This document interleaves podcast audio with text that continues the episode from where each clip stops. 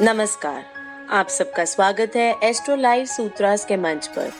आज से हम ज्योतिष इन हिंदी पॉडकास्ट पर एक नई सीरीज़ की शुरुआत कर रहे हैं, जो हर वेडनेसडे को ब्रॉडकास्ट की जाएगी।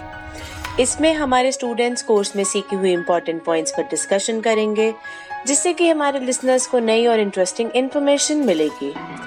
डिस्कशन नक्षत्र, दशा, लग्न कुंडली और वर कुंडलियाँ जैसे टॉपिक्स पर होगी।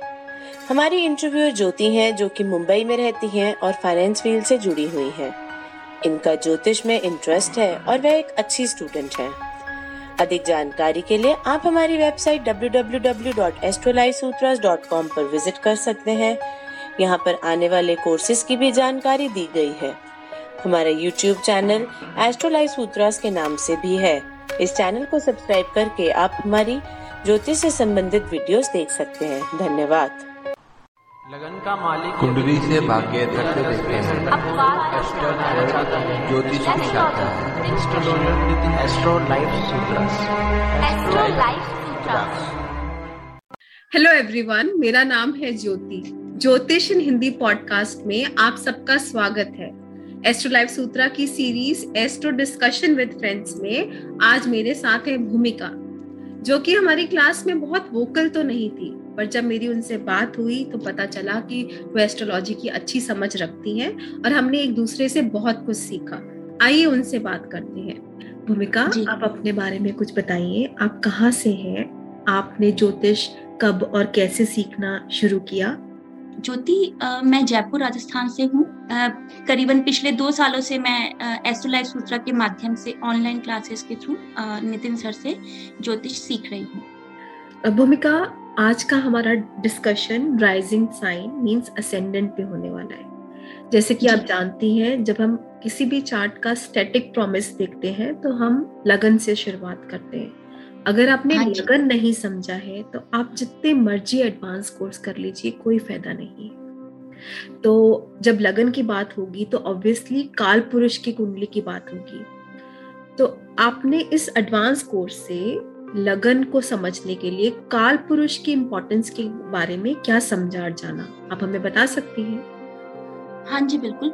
ज्योति मैं आपकी बात से पूरी एग्री करती हूँ। काल पुरुष की कुंडली का उतना ही महत्व है जितना कि लग्न कुंडली का सर ने भी हमें यही सिखाया कि काल पुरुष की जो कुंडली होती है वो इनबिल्ट एनर्जी की तरह होती है, जो सभी भावों से अपना संबंध बनाती है। ठीक है? जैसा कि अगर हम किसी भाव को लेके कंसर्न है, अगर हमें अपने एसेट्स की बात करनी है तो हम अपने लग्न कुंडली के दूसरे भाव को देखेंगे, भावेश को देखेंगे, ठीक है? शुक्र को देखेंगे, पर इसी के साथ साथ हमें वृषभ राशि को भी महत्व देना पड़ेगा। क्यों? क्योंकि काल पुरुष की कुंडली में दूसरे भाव में वृषभ राशि पड़ती है, इसीलिए हमें लग्न कुंडली के भी second house second house lord Shukra को और इसके साथ साथ वृषभ राशि को भी उतना ही महत्व देना पड़ेगा, जितना कि हम लग्न कुंडली के सेकंड हाउस को महत्व देते हैं। ठीक है, वैसे ही अगर हम विभाग के बारे में बात करना चाहें तो हम सप्तम भाव को देखते हैं, लग्न कुंडली के सप्तमेश को देखते हैं, शुक्र को देखते हैं वापस। इसी के साथ हमें तुला राशि को भी महत्व देना पड़ेगा, क्योंकि काल पुरुष कुंडली के सप्तम भाव में तुला राशि आती है तो हमें विवाह की बात करते समय तुला राशि को भी उतना ही महत्व देना पड़ेगा, जितना कि हम लग्न कुंडली के सप्तम सप्तमेश को महत्व देंगे। तभी हम सारी चीज़ें देख करके सटीक फलित कर पाएँगे विभाग के बारे में बात कर पाएँगे या हम एसेट्स के बारे में बता पाएँगे। जी बहुत अच्छी भूमिका बहुत बढ़िया। भूमिका आपको याद होगा कि सर ने हमें बताया था कि अगर कोई भाव भावेश और कारक आ, किसी प्लैनेट की मूल त्रिकोण राशि में जाता है तो वो भाव अपलिफ्ट हो जाता है उसके सिग्निफिकेशन हमें अच्छे मिलते हैं लाइफ तो अगर मेरा राइजिंग साइन ही नॉन मूल त्रिकोण है जैसे कि टॉरस है या स्कॉर्पियो है आप जानते हैं ये तुला मींस शुक्र की और मंगल की ये नॉन मूल त्रिकोण राशियाँ हैं। मूल त्रिकोण तो टॉरस हाँ है सॉरी लिब्रा है और एरीज है। तो अगर मुझे नॉन मूल त्रिकोण राइजिंग मिल रही है तो इससे क्या मेरी चार्ट की क्वालिटी में कोई फ़र्क पड़ता है? जी बहुत फ़र्क पड़ता है ज्योति। चार्ट की क्वालिटी इन्हीं सब चीज़ों से ही जुड़ी हुई है। जैसे कि आपने बात की मूल त्रिकोण राशि की तो मूल त्रिकोण राशियाँ जो होती है, ज्योति, वो हमारे चार्ट के अंदर सपोर्ट सिस्टम की तरह काम करती है। ठीक है? हमें, हमारी कुंडली को मजबूती देती है। तो सर ने भी हमें यही सिखाया है कि हमारी कुंडली के जितने ग्रह मूल त्रिकोण राशि में जाते हैं, वो चार्ट की क्वालिटी को अपलिफ्ट कर देते हैं। जैसा अभी आपने बात की वृषभ की और वृश्चिक की तो हम जानते हैं कि शुक्र की मूल त्रिकोण राशि तुला है। मंगल की मूल त्रिकोण राशि मेष है। तो जब भी हम बात करेंगे ज्ञान की नॉलेज की तो हम उस वक्त इम्पोर्टेंस ज़्यादा तुला को देंगे। या अगर हम बात करते हैं अच्छी बौद्धिक क्षमता की तो हम फिर तुला को लेंगे। हम आर्टिस्ट आर्टिस्टिक टेंडेंसी की बात करेंगे तो फिर हम तुला को ही देखेंगे। क्योंकि ये सारी चीज़ें शुक्र की के गुण हैं, जो कि वृषभ में नहीं मिलेंगे। ऐसे अगर हम बात करें आ, आ, मंगल की तो उसकी मूल त्रिकोण राशि है मेष। तो हम जानते हैं जैसे मंगल अग्रेशन का कारक है मंगल एक ऊर्जा का कारक है मंगल अग्नि तत्व कारक ग्रह है। अब ये सारी क्वालिटीज वृश्चिक में हमें नहीं मिलेंगी। ये सारी क्वालिटीज हमें मिलेंगी मेष में जो कि मंगल के मूल गुणों से मैच खाती है। ऐसी अगर हम वृश्चिक की बात करें तो हम जानते हैं कि वृश्चिक राशि, वृश्चिक लग्न का तो गुण ही अलग होता है। थोड़ा उनमें एनर्जी कम होती है, थोड़ा छुपाव वाली क्वालिटीज उनमें होती है, थोड़े रिवेंजफुल होते हैं, जो मंगल के गुण धर्मों से मैच नहीं करते और वैसे भी ज्योति नितिन सर ने एक बात और हमें बताई थी यहाँ पे कि सभी ग्रहों की मूल त्रिकोण राशियाँ ही उनकी प्रिय राशियाँ होती हैं। उनके मूल गुण उनके मूल त्रिकोण राशि में ही पाए जाते हैं। एक हम यहाँ पे ज्योति एक उदाहरण भी ले सकते हैं कि मूल त्रिकोण राशियाँ जिन भावों में पड़ती है, उनका महत्व कितना बढ़ जाता है हमारी कुंडली के अंदर। तो हम यहाँ पे मिथुन लग्न का उदाहरण ले सकते हैं। तो हम जानते हैं मिथुन लग्न जो है, वो बुद्ध की मूल त्रिकोण राशि नहीं है। बुद्ध की मूल त्रिकोण राशि है कन्या। तो अगर अब हम यहाँ पे फलित क्या करेंगे? हम फलित ये करेंगे कि मिथुन लग्न वाले व्यक्ति चाहे कितना भी एलिजिबल हो, कितनी भी उनमें काबिलियत हो, उनमें पोटेंशियल कितना भी हो, पर उन्हें ग्रोथ उतनी नहीं मिल पाती है, जितना कि उनकी संतान को या उनके पिता को मिली या मिलेगी। अब वो हम कैसे फलित करेंगे? हम यहाँ पे देखेंगे कि इनके पंचम भाव में तुला राशि पड़ती है, जो कि शुक्र की मूल त्रिकोण राशि है। वैसे इनके नवम भाव में कुंभ राशि पड़ती जो कि शनि की मूल त्रिकोण राशि है। तो इसका मतलब यही होगा कि मिथुन लग्न वाले जो व्यक्ति हैं, उनसे कहीं ज़्यादा उनकी संतान अपनी लाइफ में ग्रोथ करेगी। और उनकी जो पहले की पीढ़ी है उनके पिता जो हैं, उन्होंने भी अपने जीवन में ज़्यादा ग्रोथ की होगी। हम ऐसे ना मूल त्रिकोण राशियों का महत्व समझ समझ सकते हैं कि अगर वो किसी भाव में पढ़ रही है तो उनका महत्व भी कितना बढ़ जाता है। बिल्कुल बहुत अच्छा आपने बहुत अच्छे से समझाया और मुझे ये बात याद रहेगी। मेरा नेक्स्ट क्वेश्चन है हर राशि का एक सिंबल होता है जैसे तुला का मैन विद बैलेंस या टॉरस का बुल इसका राशि को समझने में कोई कनेक्शन है? जी जी बिल्कुल सही बिल्कुल सही ज्योति। एक्चुअली हम ये देखेंगे कि जो राशि के चिन्ह है ना इन्हीं के द्वारा ही हम राशियों के गुण धर्म को समझते हैं। शास्त्रों में हमें यही सिखाया है कि अब राशियों को उनके चिन्हों से कैसे जोड़कर समझे। हम्म। जैसे आपने अभी बात की लिब्रा की तो हम देखते हैं कि लिब्रा का तो साइन ही संतुलन का है बैलेंस हम्म। का है। जी, तो हम देखते हैं कि लिब्रा वाले जो जातक होते हैं उनके अंदर ये गुण होता है कि वो सारी चीज़ों को संतुलित करके फिर आगे बढ़े। जैसे वो चाहेंगे कि अपनी फैमिली को भी पूरा टाइम दे अपने फ्रेंड्स को भी पूरा टाइम दे, अपने प्रोफेशन का भी उनका ठीक ठाक चलता है वहाँ पे भी कुछ चीज़ मिसिंग ना हो। तो उनका नेचर ये होगा कि सारी चीज़ों को संतुलित करके फिर वो जीवन में तरक्की करे। वो एक जोन को ये नहीं कर सकते कि मैं इस पे ज़्यादा ध्यान दू या मैं इस पे कम ध्यान दू। हम्म। ऐसे हम ग्रहों के सिंबल से सारी चीज़ें समझ सकते जी जी। राशि के सिंबल से। आप किसी और राशि की एग्जांपल देके मुझे समझाना चाहेंगे? जैसे स्कॉर्पियो में अभी बिच्छू आता है। तो उसके बारे में कुछ बता सकते हैं? हाँ जी बिल्कुल बिल्कुल ज्योति। जैसे हम स्कॉर्पियो साइन के बारे में देखते हैं कि इसका चिन्ह जो है वो बिच्छू का होता है। हम्म, हम्म। तो हम देखते क्या देखते हैं हम उसमें सबसे पहले? उसके आगे के डंक और होते हैं और पीछे का डंक जहर जहाँ पे होता है वो पीछे होता है। जी। तो ये जो स्कॉर्पियो वाले होते हैं जनरली हम ऐसा कहते हैं कि ये दिखते कुछ और है और अंदर से होते कुछ और है। कुछ सीक्रेट हिडन हिडन मोटिव होते हैं इनके अंदर। ये सारी चीज़ें हमें सिंबल से देखने से पता लगती है। जैसे हम इसको एरो वो धनु से भी हम जोड़ के देख सकते हैं बोन एरो वाला साइन जो है हम्म, हम्म, जिसे हम बोलते हैं कि आधा मनुष्य है आधा घोड़ा है जिसमें वो धनुष बाण लिए हुए बैठे हैं। तो हम इसको देख के कह सकते हैं कि ऐसे द्विपाद राशि होती है ये। तो हम हम्म, इनको देख के कह सकते हैं कि ये नॉलेजेबल पर्सन होंगे बुद्धिमान होंगे। बौद्धिक क्षमता के लिए बहुत अच्छी चीज़ें हैं।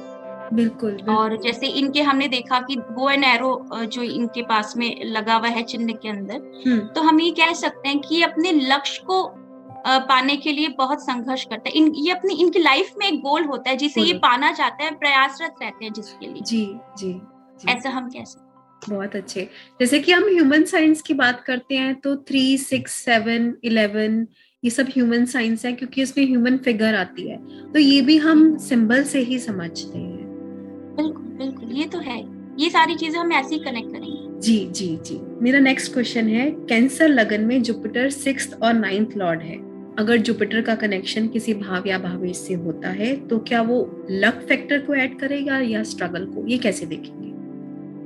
जी ज्योति ये कंफ्यूजन ना हमारा करीब करीब सभी लग्नों में होता है क्योंकि हम देखते हैं कि एक ग्रह ना दो भावों को लेके बैठता है एक अच्छा होता है एक त्रिकोण में आ रहा है केंद्र में पड़ रहा है और एक दूर स्थान में पड़ रहा है तो हम वो कैसे पता लगाएँ कि वो किस भाव का फल अधिक दे रहा है? हम्म, ये नोटिस करने वाली बात होती है। तो हमें सर ने ये सिखाया यहाँ पे कि हमें क्या देखना है सबसे पहले हम किस चीज़ को ध्यान दें? तो हमें ये देखना होता है सबसे पहले ज्योति कि जो यहाँ पे जैसे आपने कर्क लगने की बात की तो गुरु बनता है षष्टेश बनता है नवमेश बनता है। तो अगर गुरु छठे भाव से किसी तरह का संबंध बना रहा है हम्म। दृष्टि संबंध बना रहा है या वहाँ पे बैठा है। तो हम ये बोलेंगे कह सकते हैं कि वो छठे भाव का फल अधिक देगा हम्म। और वहीं पे अगर गुरु नवम भाव से किसी तरह का संबंध बना रहा है तो नाइन्थ हाउस के शुभ फल देगा। हम्म, इसके अलावा फिर हम सेकंड स्टेप ऐसा लेंगे कि अगर वो किसी भाव से संबंध नहीं बना नहीं रहा रहा। हम्म, तो फिर हम ये देखेंगे कि वो किस भाव से कैसा बैठा हुआ है। हम्म, अगर मान लीजिए वो नवम भाव से केंद्र त्रिकोण में बैठा हुआ है शुभ भावों में बैठा हुआ है तो नो डाउट फिर वो भाग्यश की तरह ही फल देगा ज़्यादा। और अगर कहीं पे वो षष्ट षष्टम भाव से शुभ भावों में बैठा हुआ है तो फिर वो छठे भाव के ज़्यादा फल देगा। अच्छे बुरे जो भी फल हम देखेंगे वो उसी भाव के फल ज़्यादा देगा।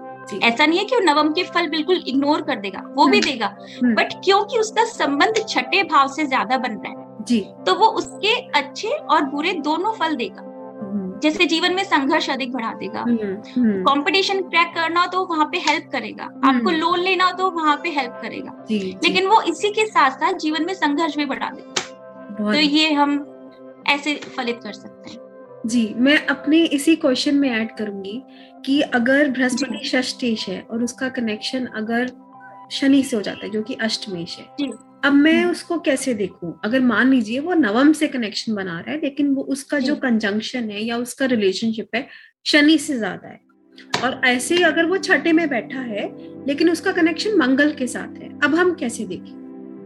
जी ज्योति। इसका देखने का यही तरीका है कि अगर वो संबंध शनि से बना रहा है हम्म। अब हमें ये देखना होगा शनि कौन से भाव को ओन कर रहा है कर्क लग्न के अंदर। हम्म। तो हम देखते हैं कि शनि अष्टमेश भी है फिर वहाँ पे हमने देखा गुरु षष्टेश बन गया। तो अगर इन दोनों का आपस में संबंध बन जाता तो फिर तो वो हम बोलेंगे षष्टेश और अष्टमेश की युति हो जाएगी। जी। फिर वो जीवन में आपको वैसे ही परिणाम देंगे। और अगर इसी के साथ साथ अगर गुरु का संबंध किसी तरह से मंगल से हो जाए हम्म। अब हम जानते हैं कि मंगल है वो कर्क लग्न के अंदर योग कारक ग्रह है। तो अगर अगर यहाँ पे गुरु का संबंध मंगल से हो जाता है तो फिर हम वो पंचमेश नवमेश की युति की तरह ट्रीट करेंगे। हम्म। फिर हम बोल सकते हैं कि वो बहुत अच्छा फल देंगे। बहुत अच्छे। मेरा नेक्स्ट क्वेश्चन कंजंक्शन पर है। कंजंक्शन मतलब युति। कि एग्ज़ाम्पल से मैं आपसे बात करती हूँ। मान लीजिए कि मकर लगन में शनि और मंगल की युति हो रही है। तो लग्नेश अपने लाभेश के साथ है। पर ये दो क्रूर ग्रह हैं। अब और शनि शत्रु भी मानता है मंगल को। तो आप क्या इस इस कंजंक्शन को इनके कारक तत्व लॉर्डशिप और भावा प्लेसमेंट से मुझे एक्सप्लेन कर सकती हैं? जी बिल्कुल ज्योति। जैसे आपने बात की अभी मकर लग्न की। तो हमने देखा मकर लग्न यहाँ पे लाभेश है। पर इसके साथ साथ वो यहाँ पे त्रि- त्रिशदाय लॉर्ड भी बनता है जो आपको मेंटल पीस नहीं लेने देता मंगल। और फिर शनि का मित्र भी नहीं है। जी मतलब शनि उसे मित्र- भी नहीं मानता क्या हम बोलेंगे कि वो युति आपको क्या देगी? वो आपको वेल्थ के लिए नो डाउट वो युति बहुत अच्छी रहेगी। हम्म। आपको वेल्थ के लिए कभी प्रॉब्लम नहीं होगी। लेकिन आपकी इनर पीस जो है वो वहाँ पे खराब करेगी। हम्म। जैसे हम बोलते हैं कि जो ये मंगल है वो प्रॉपर्टी का कारक है और शनि कंस्ट्रक्शन का कारक है। और ऐसे में अगर वो फोर्थ में बैठ जाए हम्म। फोर्थ में बैठेंगे तो दशम को देखेंगे। जी। तो हम बोल सकते हैं कि नेटिव की लाइफ में प्रॉपर्टीज़ की कमी नहीं होगी वो कंस्ट्रक्शन के से संबंधित कोई कार्य करता होगा। पर जहाँ पे वो बैठ रहे हैं हम्म, हमें वो भी देखना पड़ेगा तो वहाँ के जीव की हानि करेगा। जैसे अगर हम हम्म। पारिवारिक पारिवारिक सुख की बात करें तो वो वो दो ग्रह बैठ करके वहाँ पे उस सुख में कमी करेंगे। हम्म हम्म, अगर उनकी मेंटल पीस की बात करें तो वो उस सुख में भी कमी करेंगे। जैसे हम माता की बात कर लें हम्म, तो माता के लिए भी वो योग वो युति इतनी कुछ खास अच्छी नहीं कह जा सकती। वो उल्टा वहाँ पे भी प्रॉब्लम ही क्रिएट कर रही और जैसे एक चीज़ और है जैसे मंगल जो है वो हम देखते हैं कि छोटे भाई बहनों का कारक भी है। हम्म, और शनि उसके साथ जाके बैठा हुआ है। अब शनि है, है ड्राई प्लैनेट तो हम्म। हम ये कह सकते हैं कि जो आपके सिबलिंग्स होंगे उनका स्वभाव जो होगा वो थोड़ा रूखा होगा। हम्म हम्म। ये सारी चीज़ें बोलते हुए हम, हम हमें देखना पड़ता है कि ग्रह किस तरह के भाव को ओन कर रहे हैं कैसी राशि में बैठे हैं किस ग्रह के साथ संबंध बना रहा है युति में है फिर उसके बाद में हम फलित बता सकते हैं। हम्म भूमिका आपने मेरे तीनों पॉइंट्स जब मैंने बात की कारक तत्व की हाउस प्लेसमेंट की और लग्नेश और लाभेश की युति की आपने बहुत अच्छे से कवर किए। Thank I am sure astro life Sutra के लिसनर्स को इस क्वेश्चन से बहुत कुछ सीखने को मिला होगा। मेरा नेक्स्ट क्वेश्चन है। अभी मैंने मेलेफिक प्लैनेट्स की बात की, चलिए बेनिफिक की भी बात करते हैं। जैसे कि जुपिटर और मून की कंजंक्शन हो जाए। इस कंजंक्शन को हम गज केसरी योग बोलते हैं और बोला जाता है कि आपका मन मून एक बहुत बेनिफिक प्लैनेट के साथ है तो आप ऑप्टिमिस्टिक होगे। आप हर आपका बातों को देखने का नज़रिया अच्छा होगा आप अच्छा सोचेंगे। लेकिन अगर टॉरस लगन है तो इसमें एक तो थर्ड लॉर्ड है और एक एट्थ लॉर्ड है। अब इनकी युति को मैं अच्छा लूँ या बुरा लूँ आप क्या बता सकते हैं? जी जी। जी ज्योति। सर ने तो हमें यही बताया गज केसरी योग क्या फ़ायदा देता है? इसकी क्या वैल्यू है? शास्त्रों में कितनी तारीफें की गई है इसके हम्म। बारे में? गज केसरी योग है कुंडली में ये होगा वो फलित होगा। लेकिन हमें क्या देखना है कि अ, दो ग्रह जो हम ले रहे हैं गज केसरी योग के लिए चंद्रमा और गुरु तो हम्म। हमें ये देखना है वृषभ में कि वो कौन से भावों को ओन कर रहे हैं। जी। जैसे आपने बताया भी अभी कि चंद्रमा तीसरे घर का स्वामी बनता है और जो गुरु है वो अष्टमेश है। तो ऐसे में उनकी युति जो है वो क्या लाभ देने वाली है? वो तो वही देगी जिन भावों के वे स्वामी है। हम्म तो अगर हम वृषभ की बात करेंगे और अगर ऐसे में उसने लग्न या लग्नेश से संबंध बना लिया तो हम्म। वो उनकी ग्रोथ के लिए अच्छा नहीं है। वो उनके जीवन में उनके संघर्षों को बढ़ा देगा। अ, उनके स्वास्थ्य पे भी असर डाल सकता है इन सब चीज़ों का। और अगर वहीं पे हम इनके बिहेव की बात करें जातक के बिहेव की बात करें क्योंकि उसके ऊपर तो शुक्र चंद्रमा का वो गुरु चंद्रमा का प्रभाव पड़ रहा है। जी। वहाँ पे वो उनको पॉजिटिव साइड ले जाएगा कि उनका स्वभाव जो होगा बहुत सौम्य होगा। हम्म, राशि भी एक तो सौम्य है शुक्र हम्म। ऑब्वियसली एक सौम्य ग्रह है फिर वहाँ पे और दो सौम्य ग्रहों का प्रभाव पड़ जाए तो। जहाँ तक नो डाउट वो सौम्य स्वभाव ही रखेगा। लेकिन ये सौम्यता उसको अचीवमेंट से दूर ले जाएगी। हम्म, उसको पीछे धकेलेगी उसको कोई खास फ़ायदा नहीं होने वाला इस से। बहुत बढ़िया बहुत बढ़िया। और मान लिया चलो लगन लगनेश से संबंध बनाया तो तो वो खराब करेगी। लेकिन अगर लगन लगनेश से संबंध नहीं बना रही है और ये युति है इलेवेंथ हाउस में है या किसी और हाउस में है तो क्या हम इसको अच्छा मानेंगे? ना ना ना वो जिस भाव में बैठेंगे वो अपनी एनर्जी वहाँ पे जाके देंगे उस भाव को खराब करेंगे। जी समझ गई। तो मेरा नेक्स्ट क्वेश्चन है मून चार्ट पर लगन की बात हो और मून चार्ट की बात ना हो। मून चार्ट की बहुत इंपॉर्टेंस है। अगर मून चार्ट लगन चार्ट से ज़्यादा बली है तो क्या मून चार्ट से ही सारी प्रिडिक्शन एनालिसिस करना चाहिए? नहीं नहीं Jyoti moon chart no doubt बहुत इंपॉर्टेंस रखता है क्योंकि वो हमारी मेंटल स्ट्रेंथ को दिखाता है। हमारी मून चार्ट से हमें पता लगता है कि हमारी मानसिक स्थिति कैसी है। हम्म। लेकिन हमें तो सर ने सिखाया है कि आप सारे पॉइंट ऑफ़ व्यू डाल करके फिर लग्न के वो उस पे रिज़ल्ट पे निकलो कि आपको क्या फल मिल रहा है कैसा मिल रहा है हम्म। तो इस इस आधार पे हमें लग्न को भी उतना ही प्रेफरेंस देना है चंद्र कुंडली भी कुंडली को भी उतना ही देना है सूर्य हम्म। कुंडली को भी लेना है बल्कि अगर एक भाव में तीन चार ग्रह बैठ जाते हैं हम्म तो हमें उसको भी लगन बना के देखना चाहिए कारक लगन बना के भी देखना चाहिए फिर हमें देखना चाहिए कॉमन पॉइंट कितने मैच कर रहे हैं। हम्म हम्म हम्म। क्योंकि ये सारी चीज़ें मिलकर के ही हमें एक श्योरिटी देगी कि अब अगर कोई कुंडली में योग बन रहा है तो वो कितना रिपीट हो रहा है। उसके कितने प्रोमिनेंट रिज़ल्ट हमें मिल सकते हैं। जी जी तो सिर्फ़ चंद्र कुंडली ही इतनी महत्ता नहीं रखती सारे पॉइंट ऑफ़ व्यू हमें देखना है। जी तो आप ये बोलना चाहती हैं कि चंद, चंद्र लग्नेश या चंद्र कुंडली अगर कमज़ोर भी है तब भी चंद्र कुंडली और लगन कुंडली की इंपॉर्टेंस है। क्योंकि चंद्रमा हमारे मन का कारक है वो हमारी मानसिक स्थिति को बताता है। तो सभी लग्नों से हमें कॉमन पॉइंट उठाना है और वो हम श्योरिटी के साथ अपनी एनालिसिस में यूज़ कर सकते हैं। बहुत अच्छी बहुत अच्छी। मेरा नेक्स्ट क्वेश्चन है आजकल ब्लैंक चार्ट प्रिडिक्शंस बहुत ट्रेंड में है जिसके अकॉर्डिंग मान लीजिए टॉरस लगन है तो सप्तम में स्कॉर्पियो पड़ेगा। वो काल पुरुष की एट्थ राशि है, वो अपने साथ पेन को ट्रांसफॉर्मेशन को कैरी करती है। तो सिर्फ़ टॉरस राइजिंग से क्या मैं ये बोल सकती हूँ कि इन लगन वालों की शादी में बहुत अप्स एंड डाउन्स होंगे ट्रांसफॉर्मेशन देखेंगे पेन देखेंगे। पर ऐसा तो नहीं होता है, ऐसा देखने में तो नहीं आता है। तो क्या बातें हैं जो इसको डिफरेंट करती हैं? जी जी जी, ज्योति जी।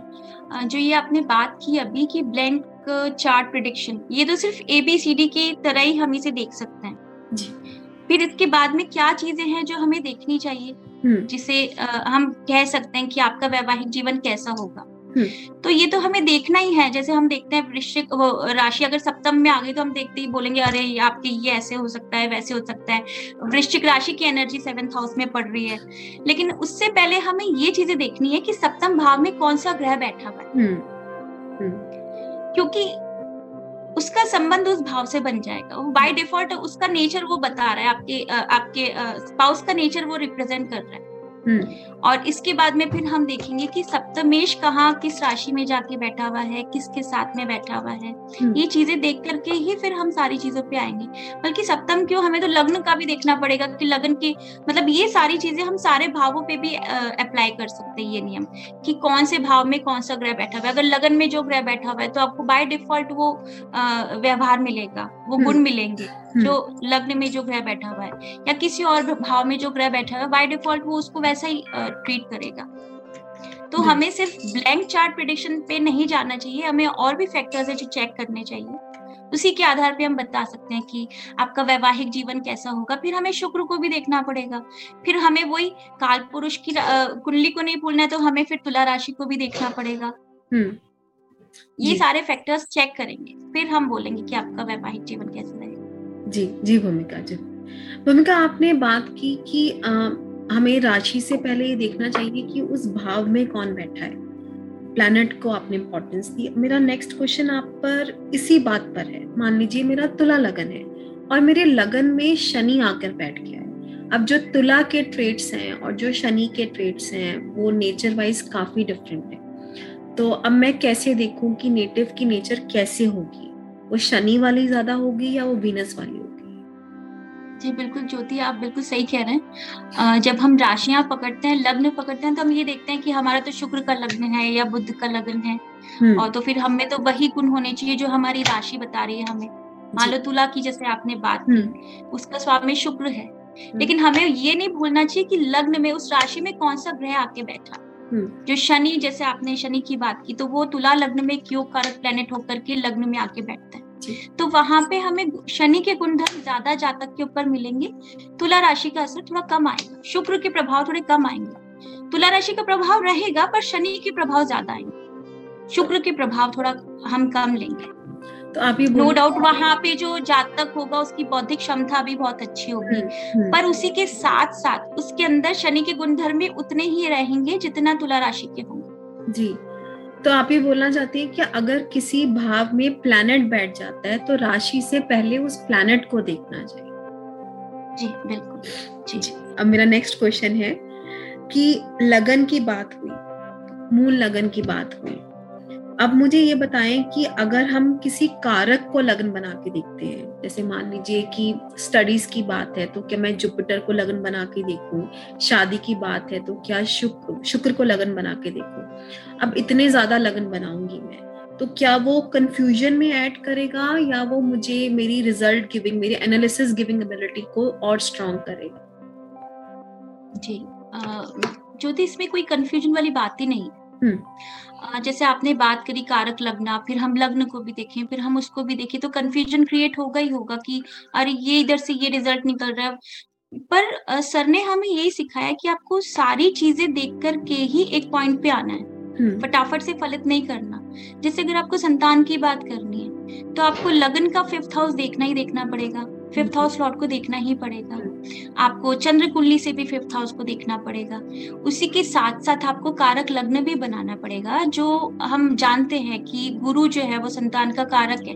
हम्म। तो आपको गुरु जहाँ पे बैठा हुआ है उससे लग्न बना करके वहाँ से भी पंचम भाव की स्थिति को देखना पड़ेगा। फिर हमें वही जैसे हमने पहले भी बात की थी कॉमन फैक्टर्स को पकड़ना पड़ेगा तभी हम जाके कह सकेंगे कि ये फलित हो सकता है। तो कारक लग्न तो बहुत इंपॉर्टेंट है। ये हम इसे मिस नहीं कर सकते।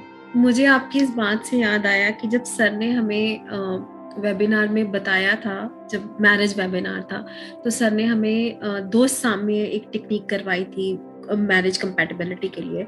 उसमें हम जब दो सामने निकालते थे तो हम लगन से चंद्र से और शुक्र लगन से निकालते थे। जी बिल्कुल। कहाँ मेलेफिक प्लैनेट्स हैं कौन से हाउस में आपको याद होगा। तो मुझे लगता है कि सर ने हमें ये जो 360 डिग्री एनालिसिस करना सिखाया है ये बहुत हेल्पफुल है। बिल्कुल। यही कारक लग्न है। इसी तभी तो हमें कुंडली का फलित ढंग से करना आएगा। जी जी जी बिल्कुल। मेरा लास्ट क्वेश्चन है आपसे कि आ, सबसे डिफ़िकल्ट होता है राहु केतु का एनालिसिस करना। आपने इस कोर्स से राहु केतु के जनरल एनालिसिस के बारे में क्या सीखा है? जी बिल्कुल राहु केतु का जब नाम होता है ना ज्योति हम्म। तो ज्योतिष में सबसे पहले सब यही देखते हैं कि अब ये किस किस तरह का फल देने वाला है अभी राहु केतु हमारे साथ में क्या करने वाला है जी, तो जब हम कुंडली में राहु केतु का फलित देखते हैं तो हम कैसे फलित करें कि वो किस तरह का फल देने वाला है तो हमें सर ने यही सिखाया था कि अगर राहु केतु। जिन ग्रहों से क्योंकि हम देखते भी हैं कि राहु केतु जिन ग्रहों के साथ बैठते हैं उनकी एनर्जी एब्सॉर्ब करते हैं। तो राहु केतु जिन ग्रहों के साथ बैठेंगे हम्म। उनकी तरह व्यवहार करेंगे। हम्म। ठीक है? उनकी अगर मान लो वो शुभ ग्रह हो गए कुंडली के लिए कारक ग्रह हो गए तो वो उस तरीके का फल देंगे। उसके बाद के अंदर हमें देखना पड़ेगा कि राहु केतु का किस आस्पेक्ट किससे हो रहा है? किससे संबंध बन रहा है? फिर उसके बाद में हमें देखना किस भाव में बैठना पड़ेगा। अगर वो केंद्र त्रिकोण में बैठे हुए हैं योग कारक ग्रह के भाव में बैठे हुए हैं तो वो वैसा ही फल देंगे अच्छा फल देंगे। बस वो भावेश उसके साथ ना हो हाँ। तो बेटर है क्योंकि फिर वो थोड़ा पीड़ित हो जाएँगे। बिना भावेश के राहु केतु केंद्र त्रिकोण में बैठ जाए हम्म। तो वो योग कारक की तरह फल करेंगे। फिर उनकी दशा भी अच्छी जाएगी। जिस ग्रहों के साथ संबंध बनाएँगे वो वैसा ही फल देते हैं।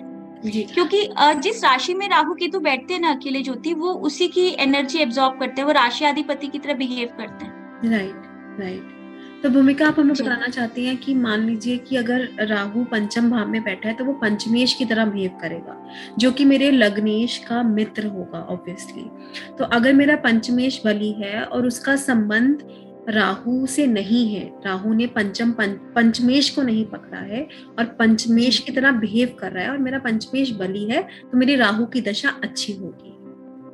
जी बिल्कुल। मुझे इस अगर मान लीजिए राहु हम्म। छठे भाव में बैठ जाए लेकिन वो छठे भाव का राशि अधिपति आपके लिए कारक है। हम्म, कारक इन द सेंस वो छठे में बैठ करके भी हाँ। आपको वो कंपटीशन क्रैक करवाने की एबिलिटी दे सकते जी जी जी। और वैसे भी तीन छह दस ग्यारह में राहु जैसा प्लेनेट तो राहु का फलित अच्छा ही होता है वो करेज ही देता है। राइट उच्च भाव में राहु की प्लेसमेंट अच्छा मान। हाँ आपको भी याद होगा कि सर की जो सीरीज़ है राहु केतु पर उसमें भी बहुत कुछ उनके जनरल और दशा एनालिसिस के बारे में हमने सीखा था। और कोर्स में तो डेफिनेटली हमने आगे बहुत कुछ सीखा। जी। ठीक है भूमिका आपसे बात करके बहुत अच्छा लगा। एस्ट्रोलाइफ सूत्रास के जो लिसनर्स हैं, उन्होंने उन्होंने आज लगन को कैसे रीड करना है, उसके बारे में बहुत वाइटल पॉइंट्स हमारे कन्वर्सेशन से उनको मिले होंगे। तो thank you so much for coming thank you listeners ज़्यादा जानकारी के लिए आप हमारी वेबसाइट www.astrolifesutras पे जाके इंफॉर्मेशन ले सकते हैं जहाँ पे आने वाले कोर्सेज की भी जानकारी दी है। आप हमारा यूट्यूब चैनल एस्ट्रोलाइफ सूत्रास में जाकर सब्सक्राइब कीजिए और हमारा एस्ट्रोलॉजिकल वीडियोस देखिए। थैंक यू सो मच धन्यवाद उम्मीद है कि ये एपिसोड आपको अच्छा लगा हो। अगर आपका ज्ञानवर्धन हुआ हो तो इस चैनल को फॉलो करना मत भूलिएगा। साथ ही साथ आप इस ऑडियो शो को शेयर भी कर सकते हैं अपने दोस्तों के साथ जो ज्योतिष में रुचि रखते हैं। मिलते हैं अगली बार किसी और विषय के साथ। जय श्री राम।